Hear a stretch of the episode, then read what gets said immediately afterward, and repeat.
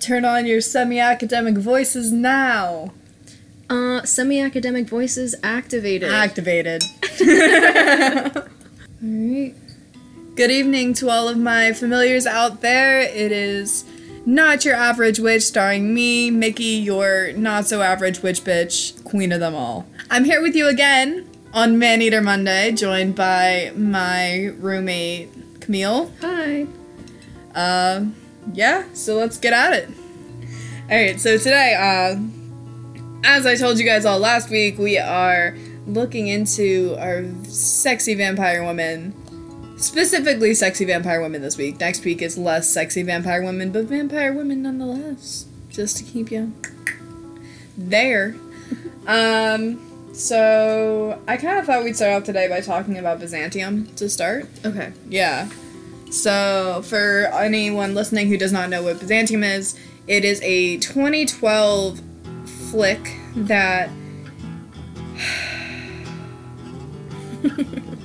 rubs me the wrong way. I'm not gonna lie. I'm sorry.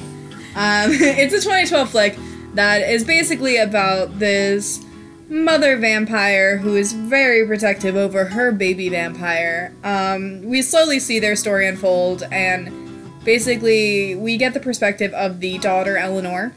Eleanor is basically your typical lonely teen, other than the fact that she, you know, devours blood to stay alive. and has this fixation on her story and what creates her story, and that's who she is as a person.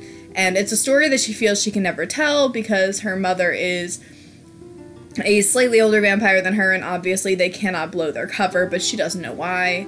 Um, we find out throughout the film that the reason that we are kind of keeping their identities under wraps, so to speak, is because the mother in the first place was never supposed to be a created vampire. Um, she basically got the ability to turn into a vampire from this elite quote unquote brotherhood of vampires who she stole their map to their island where you become a vampire from. So a vampire doesn't actually create another vampire.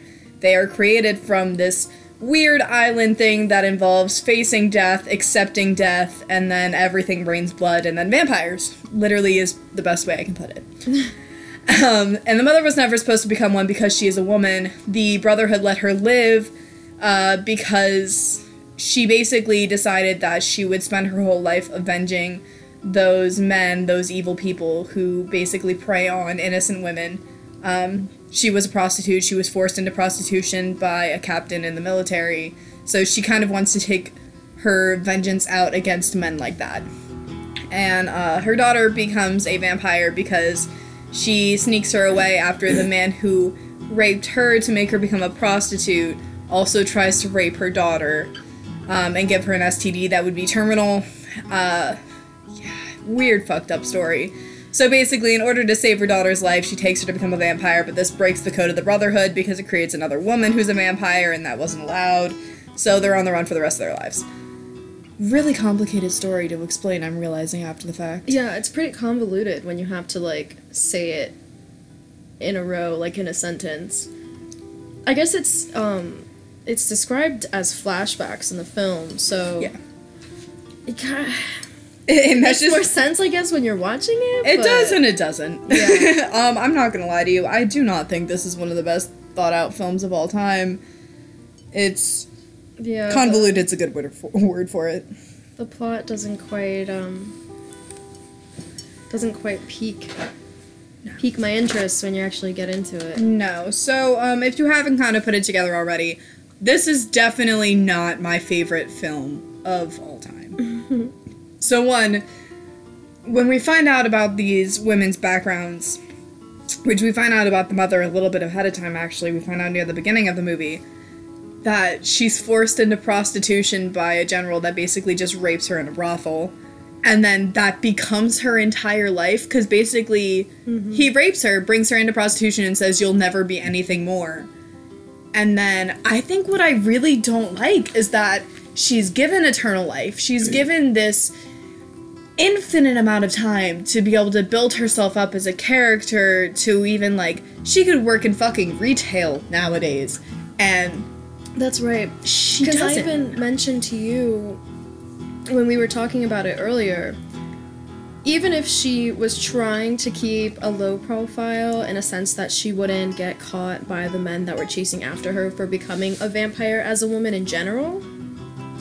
She still could have done something other than prostitution. Like, I don't get why she decided, of all the low key things you could do, to be like to keep that prostitute kind of mindset. Which I, I still kind of makes sense when you get that she's doing it for a vengeance, but But she doesn't murder these men that she seduces No. necessarily. So like what you're missing here, if you're listening, um yeah, so in order to support her daughter all these years and keep a low profile, she's basically been prostituting herself and she actually opens up the hotel Byzantium as a brothel basically in order to bring an income. And yeah, what you're hearing is discussed is kind of my I don't want to say uncomfortableness because it's not that I'm not okay with sex workers. I just hate the idea that we're looking at her as a feminist protagonist when she's decidedly taken that the man this one man in her life told her you'll never be anything else and she's run with that her entire mm-hmm. life instead of trying to turn to literally anything else. She's greatly internalized that, and I don't want to say, like, if she didn't have her daughter that she was trying so hard to raise in a good environment, I wouldn't have any quote unquote issues with her prostitution being her choice. Like, obviously, if it was just she's looking after herself and she doesn't really care, then that would be one thing. But the fact that she emphasizes trying to have this like I'm trying to do this for a better life for my vamp daughter and then keeps her in this like in a brothel basically. Like it doesn't it doesn't make sense to me putting those two ideas together. Yeah, I just.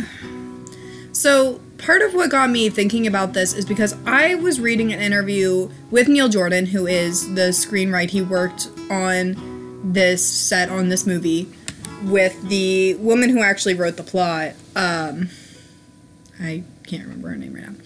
Uh, and they refer to it. So, like, the interviewer literally asked him, like, she has written quite a feminist take on a vampire myth. Does that appeal? Did that appeal to you when you guys were filming this? And I just, Jordan says yes, and he agrees with them because basically, they he cast them as like the women aren't victims, which I think is true. They're not victims because she chose this life for her. You know, she stole the right to immortality away from somebody else.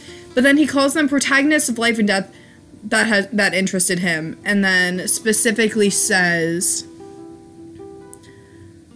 Um, to I'm just gonna read from this whole part. So, a feminist or female writer of the 70s would have never presented a character like Clara, with her rather shocking ability to use her sexuality and treat killing as a kind of orgasm. Uh, they would have never had a character exulting in their sexuality. I think it could have been written in present day because of the masculine feminine dialogue um, has changed, and I think it's something that could never have. I could have never written as a man, which of course, obviously. Um, I just, I want to agree with him so bad. I want to be like, yeah, you know what? She is super powerful in her sexuality. Like, I do I actually really like the way she kind of treats killing as an orgasm. I think that's super cool. I think she does try to like inherently her character is supposed to take it as empowering. Like she is seeking revenge against these disgusting men. But at the same time, It's just so poorly done. it's so poorly That like- message doesn't translate in the film at all. No. and like it's a good idea and it's really good in theory, but just the way that they actually went about doing it was it, it just missed the mark. It missed the whole moral of the story. Well, and I think part of what is wrong with this is just that idea. We are given such a negative view of Clara throughout the entire film. Claire's the mom. Claire is the mom. Okay. So I like one. Eleanor is basically our protagonist. The story definitely centralizes on her more often, and she is just, for the lack of any other better way to put it, she's a sweet little bean. like, Saoirse Ronan, the actress that plays her, she's she's just looks angelic herself. yeah. But I just this character, like you see her, she only really kills to survive. She just wants someone to understand what she's going through. The people that she kills and drinks their blood, she gets their consent. It's old people that just want to die and move on. And I like it's just she takes it in such a more beautiful way because she doesn't want to kill just to live. She kind of wants to put it towards something better. And I mean, people call her passive. I don't see her necessarily as passive. I just. Yeah, I'm not really sure about that either. Because it's not as though she's just kind of. Like, I, I guess I could say it. She's not really like outgoing, so to say, where she's not like super in your face about what it is that she's doing and stuff like that. She is pretty mellowed out personality wise, but I don't know. I don't know. Can you consider it passive when the person that she's following is her mother? I think by comparison, she is she's passive compared to her mother. Yeah. Because her mother definitely takes on that more dominant role, but like, how she wasn't given much to work with. Like, you know what I mean? Like, she wasn't allowed. She's sixteen. Like she's obedient. She's that's for forever sure. 16. Yeah, she does her best to follow her mother's rules, even though she doesn't agree with all of them. But mm-hmm. I don't know if that's to say she's just a passive person in general. Yeah. Because she's still like, she doesn't just like take what her mom says and then is like, okay, fine, then I'm not even gonna think about it and I'm just gonna do what you do and have no remorse and no like empathy or anything. Well, and I think it's hard because I think what we get at worst of all than that is that her mother never lets her decide that for herself. Right. So her mother, uh, Clara is such a domineering force. She is definition of crazy helicopter mom. She is Carrie's mom in the movie Carrie. She is doing anything that she thinks in her mind is correct, so to speak, to save her daughter. Right. And so I think it's interesting that like um, Eleanor has kind of formed this own empathetic way to use her power to help other people, you know, move on who want to like just end their lives. Because her mom's never kind of let her explore what she would do if she was given the opportunity. She's never let, like, she's not allowed to go into the prostitution ring. Her mother Right. doesn't let her do that. She's Right. supposed to stay pure. She's supposed to stay innocent. So she doesn't experiment ever. So I think it's interesting that she takes this route in life instead. Yeah. I think it makes her much more relatable than her mother, but also I feel bad because of her lack of freedom. Right. She is extremely sheltered. Yes. I just yeah, it's it's something that this this ma- ma- maternal relationship comes up a lot. I was reading a different article by Barbara Creed that looks at horror and the monstrous feminine, and it kind of just looks at the different ways that horror uses objectification, which is basically like those extremes. Um, specifically to pull a quote that in the child's attempt to break away, the mother becomes an abject. Thus, in this context, where the child struggles to become a separate subject, abjection becomes a precondition of narcissism, which we can definitely see in the mo- like her mother wants everything to kind of be her own. She wants everything to stay within her storyline. She's not willing to change until the very end of the novel when she literally just or novel until the very end of the movie when she literally like this ancient vampire who was around when she got changed the one who advocated for her to save her life when she first turned over because like the vampires can't die in this movie Right.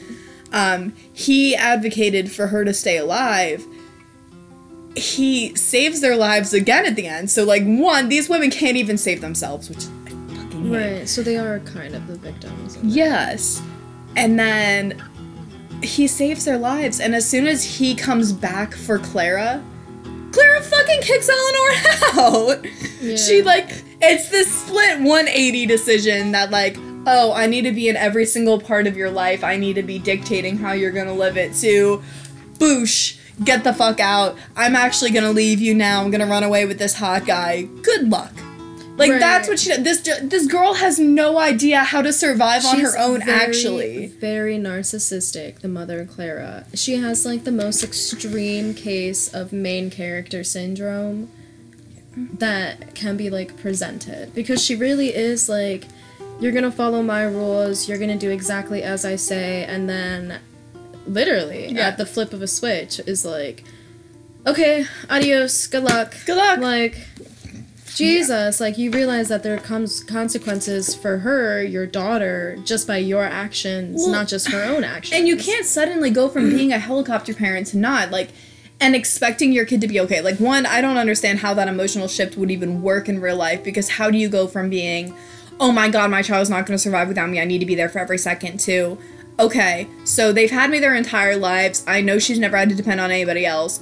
But I'm gonna leave her now. Good luck. She'll be fine, right? It's that extreme narcissism. She Yeah. doesn't even consider that no. her daughter might It's have as soon as that hot her soldier actions. Yeah. wants her again, Exactly. she's full. She can't think of anything else besides what would positively help her. Yeah, well, and I think the other thing that I liked about this that I brought in is that the article talks about the way the child really does attempt to break away from their narcissistic mother. And so you do see this throughout the novel. I mean, or a fucking novel. you do see this throughout the film. I'm sorry, I'm an English major, guys. um, that you uh Eleanor joins a normal school when she they move to this new town and live in Byzantium. She is trying to share her story despite the fact that her mother has explicitly told her her whole life like you cannot tell anybody this. It's detrimental to her health. And she forms a connection with Frank, which is her her boyfriend that she runs away with at the end of the novel and she saves his life, which I think is badass. I think Eleanor has so much more to do. She has so much more to prove than her mother could ever give her credit for. Yeah. And like you really see her trying to, you know, pull away from her mother's narcissism, pull away from that helicopter parent style, and Claire just drags her back in. Consistently drags her back in until literally the end of the novel when she's chasing down Eleanor's lover. Clara not Clara. Eleanor is locked in an elevator shaft. Like no one can let her out. There's a dead body and blood dripping down on her, and her mother has locked her here in order to go and kill Frank. It's just it's insane. Yeah. It's It's a very messed up relationship. It almost gives me um like Gypsy Rose vibes where she almost convinces herself that she is doing this for the good of her daughter when in reality everything she does is for herself. see, and that's when I see this flip relationship in American Horror Stories season of Hotel. Right. So Right. um, in that we have Lady Gaga, queen vampire bitch of whatever city they're in. I honestly don't even I think, think they specify. Los Angeles. Maybe Los Angeles, you may be right. I And think. Don't quote me on that. her character arc, though it's not entirely touched upon a lot, is that she wants to one become a mother. Um, she searches her entire vampire 100 and year, uh, 111 year old life, trying to find these children that she can kind of kidnap and make her own, make immortal babies, basically. And then she has her demon spawn baby kept up in the hotel room. She's got her real fledged up mutant child that she actually kind of no she didn't give birth to it She did give birth to it, or aborted ish it. i think it was supposed to be aborted but they took the fetus and turned it into something Yeah. It's never specified, if we can say yeah that i don't right think now. we get a direct explanation it's that. about as uncomfortable and awkward as every way we just described it as. yeah Um, yeah it's uh it's definitely weird to see it But she's definitely another crazy mommy figure. But again, that's what I mean. She uses this excuse where she's only taking children from parents she deems neglectful. But when you look at her definitions of neglect, it's almost like can you really justify that? The parent looked away for two seconds. Can you really justify Okay, well, that? we had a little bit of a background tidge pushed into that though, because Yeah. that had to deal with um the March character Yeah. who just wanted John to be pushed over the edge so that he would become the serial killer, and this was a good That's market point. He sold the child to Gaga as like, a, "Look, if you do this for me, you get a baby out of it," and she was like, "In." Yeah. Um, I guess that that's true. But if you look at the other was it 3, 2 or 3 children she has. Maybe four. I thought she had four altogether, including the. Oh, then you might be right. Maybe three. Yeah. Okay, but the the one that got away, The girl. the girl. Yes. She talked about how she didn't want to see all the what the murder or something like that. Yeah, I think it's just. She got away for a specific reason. I think she got away from the hotel because of the hotel's murder. Right. I don't think it was necessarily Gaga per se. okay. Um, I mean, because Gaga is a murderer as well. Well, but Gaga makes it explicitly clear, like, one, her, well, okay. So, the different, a parallel that we can pull between Clara and Gaga is the fact that they definitely do still get pleasure in killing. Yes. Like, I'm thinking back to episode one, Gaga's orgy scene Yeah. with her husband in the bedroom Yeah. where they're both using seduction to lure this young couple back and then they slash their throats and kill them. Yeah. Um, it's definitely something that's based more on pleasure than it is on necessity. Um, Yeah. But she I does just- also like treat it like an orgasm. she does. Yeah, I just I, I tend to sympathize more with her than I do with Oh, Clara. I mean, by far, I sympathize more with Gaga. I mean, for one, her children aren't forced to kill their own people. no. she gets the she does it for them. so that they don't Yes. ever have to worry about it. Yes. And besides the last one, which she is coerced into kidnapping, the last child. Yes. We're made to assume that she kidnaps the other children from very neglect and hostile Yes. parents. Yes. So, she does treat her children overall better. Gaga as a mom kind of just one. I would love to have Gaga as my mom. Let's just point that out right now. Yeah. Oh my God, Lady Two- Gaga's my mother. I think there's just something within her character that. Okay, so we're gonna take a look at Clara. That Clara, as a mom, granted she claims it's quote unquote for her protection, she never lets Eleanor tell her story. And you know, especially because this is a 16 year old girl, what is more important in your adolescent years than being able to, one, figure out the life that you've been living, and two, to be able to tell your story? That's the age that we are poets, it's the age that we're storytellers, we relate the most to music. It's. I guess in the case between Clara and Gaga, Gaga's children are so much younger when she turns them Yeah. that um they don't really have that kind of yearning, I guess, to tell their story. No, but look at the people that she adopts and brings into her life. So I know I brought this up earlier in our conversation, but Liz Taylor. Yes. She takes in Liz Taylor, who is this, you know, middle-aged man basically. Um, his name is Nick. When he we first actually get his backstory, and and he comes to stay at the hotel, and Gaga learns that he loves to dress as a woman, hmm. and that that is her actual persona, and Gaga transforms this man Nick into Liz Taylor. Mm-hmm. She encourages Liz to do whatever her heart's desire is. She encourages her to just take up her persona to actually fully be herself, which is why Liz never leaves the hotel. And I think if we look at Gaga as a mother from that perspective, Right. Because I would say, yes, she treats Liz Taylor as a child, as her child. She does really when she loves, when she really loves a person, Yeah. she loves very intensely. Yes. her first born child, which has like the demon in it, she is fiercely protective over.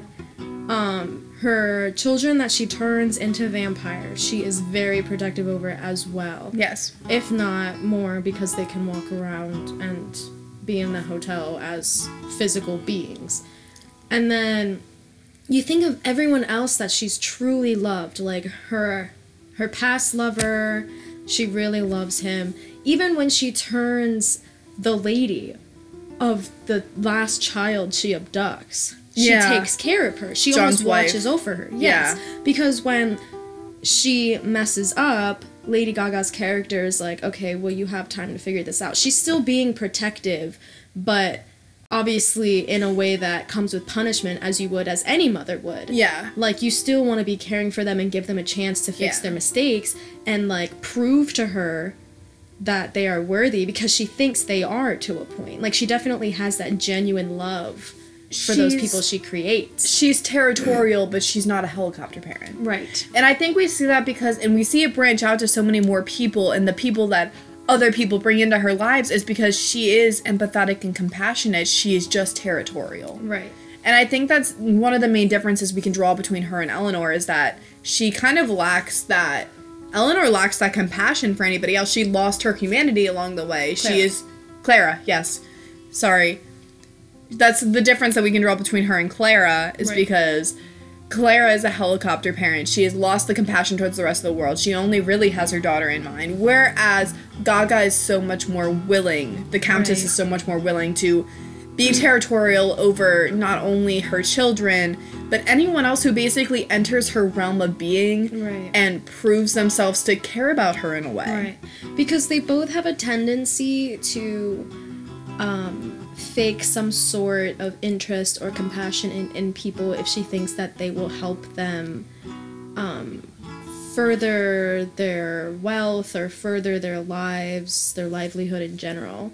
Like Yeah. Gaga pretends to like people for different things, like money or sex or just for blood in general because she's Yeah. a vampire. Yeah. But the difference between her and Clara is that she actually has like the ability to show compassion and empathy for multiple people at all in general because I could Yeah. argue like you could argue that Clara doesn't really care for Eleanor like that and Yeah. that she's like lost that sort of empathy, that sort of compassion Yeah. just over the years. Well, and okay, so I was reading something, I was reading up on her because obviously she is an icon for not only this genre of extravagance, but kind of just for the monster side. We do call her like she is the monster mother. She is Yeah, like her we her fan base is the little monsters. yeah, like literally. And so there's this article by Adam Geczy and Vicki Karaminas that kind of looks at Lady Gaga as in her American Horror Story part. They look at her fashion, her monstrosity, and the grotesque.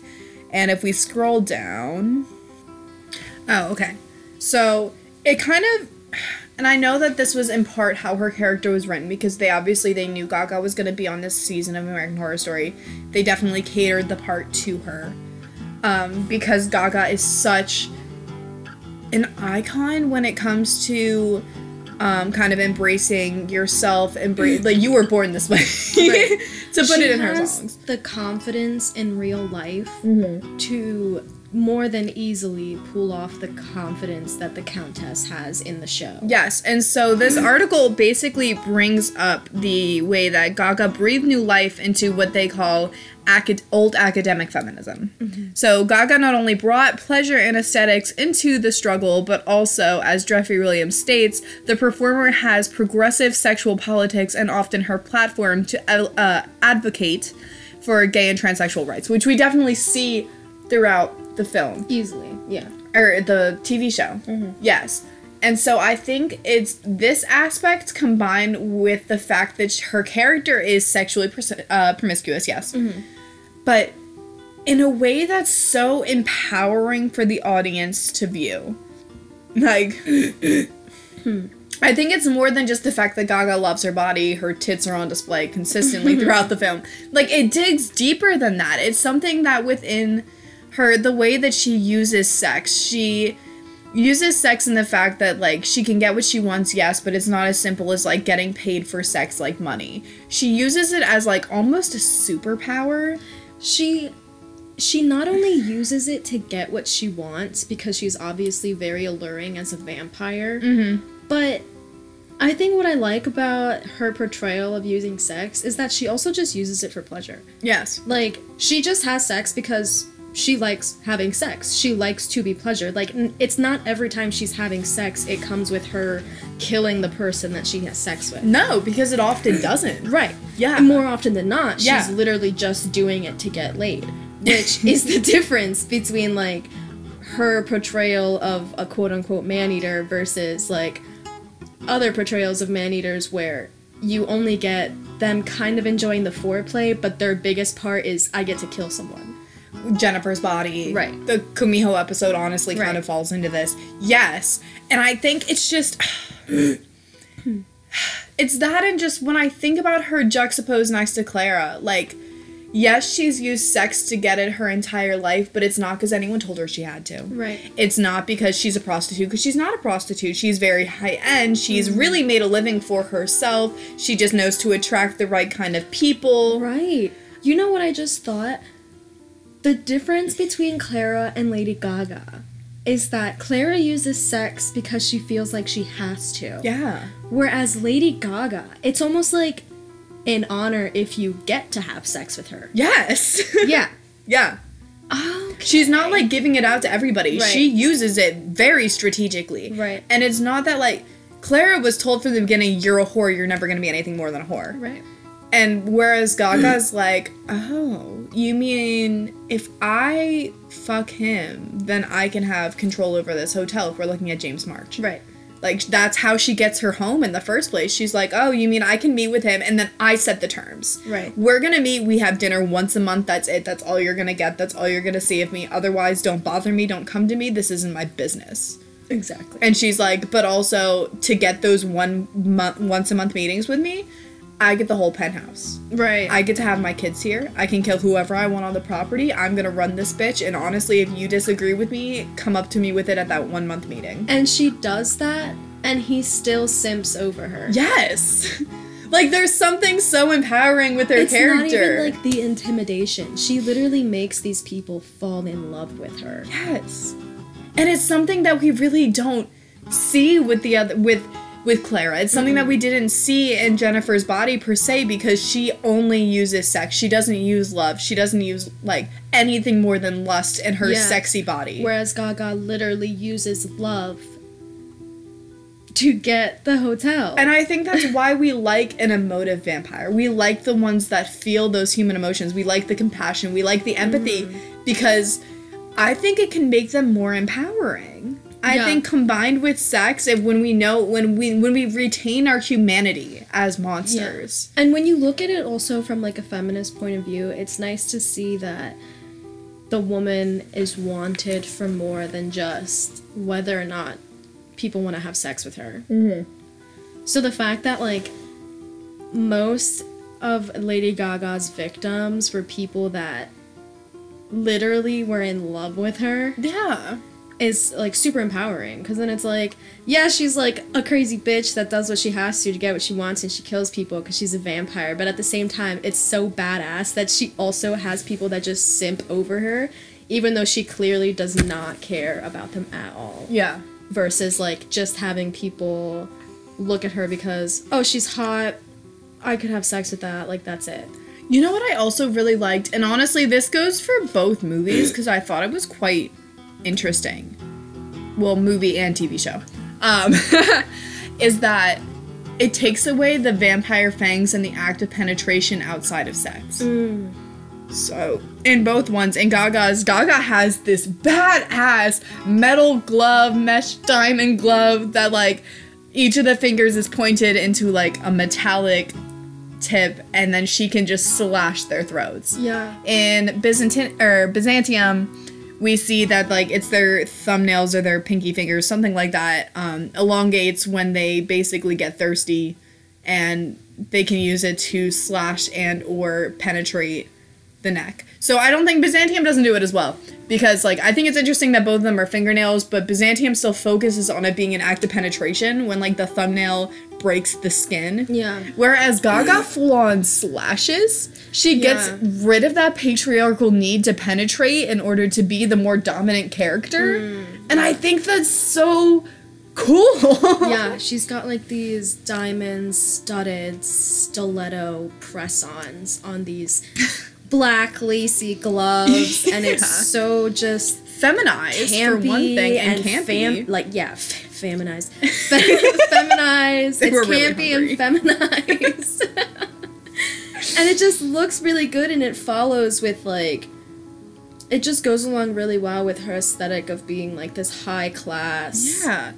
But even like ass, the men yeah. don't have fangs. So like any penetration that happens at all during this show is literally via sex. No, I just think it's a very interesting take because it's something that's so feminized. So like the long bougie acrylic nails is something that's very feminine obviously. I like Yeah. any men the- that we have that the have them are very ad- androgynous. yeah. The stiletto shade, the pointed nails, and then the fact that it's not a stab, it's a slash. It's just Yeah. it takes away that need for penetration. I think that is the coolest thing that we've seen vampires do because it's like, yeah, you're fucking right. Like, whenever we see those, we're always like, oh, okay, the woman's the monster because now she can penetrate. Like, no, she's not even penetrating. The Yeah. woman is the monster because she's the monster. This has nothing to do with a masculine form or a feminine form. This is all about who is dominant. And those are those types of things that you don't really think about when you when you normally see things like that.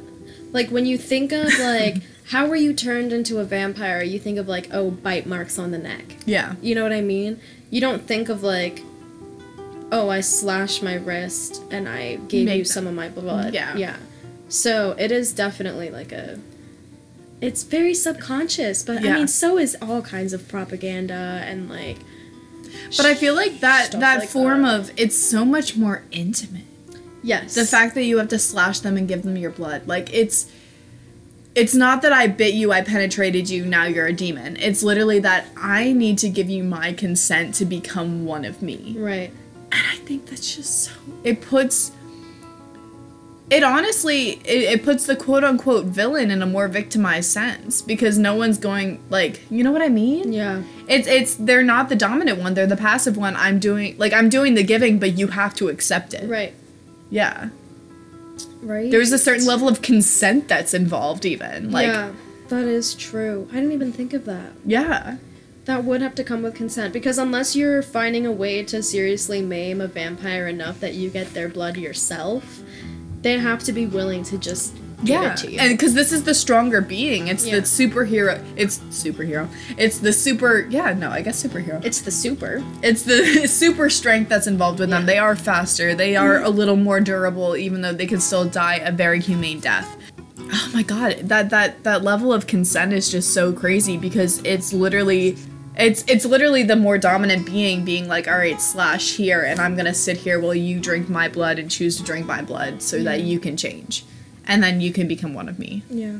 well, anyway, just to wrap things up tonight, I think we still are on the same track that like the thing that makes vampires so much more well, the thing that makes a modern vampire succubus man-eater trope much better and much more feminist mm-hmm. nowadays is still that idea that like we need empathy. Yeah. And I think it still depends on the way that they use sex because we did definitely define that Clara uses it worse than Gaga does. That we wanted to be seen as more than just like this is what I have to do. This is what mm-hmm. as a woman this is what I can make money to do. Like yeah.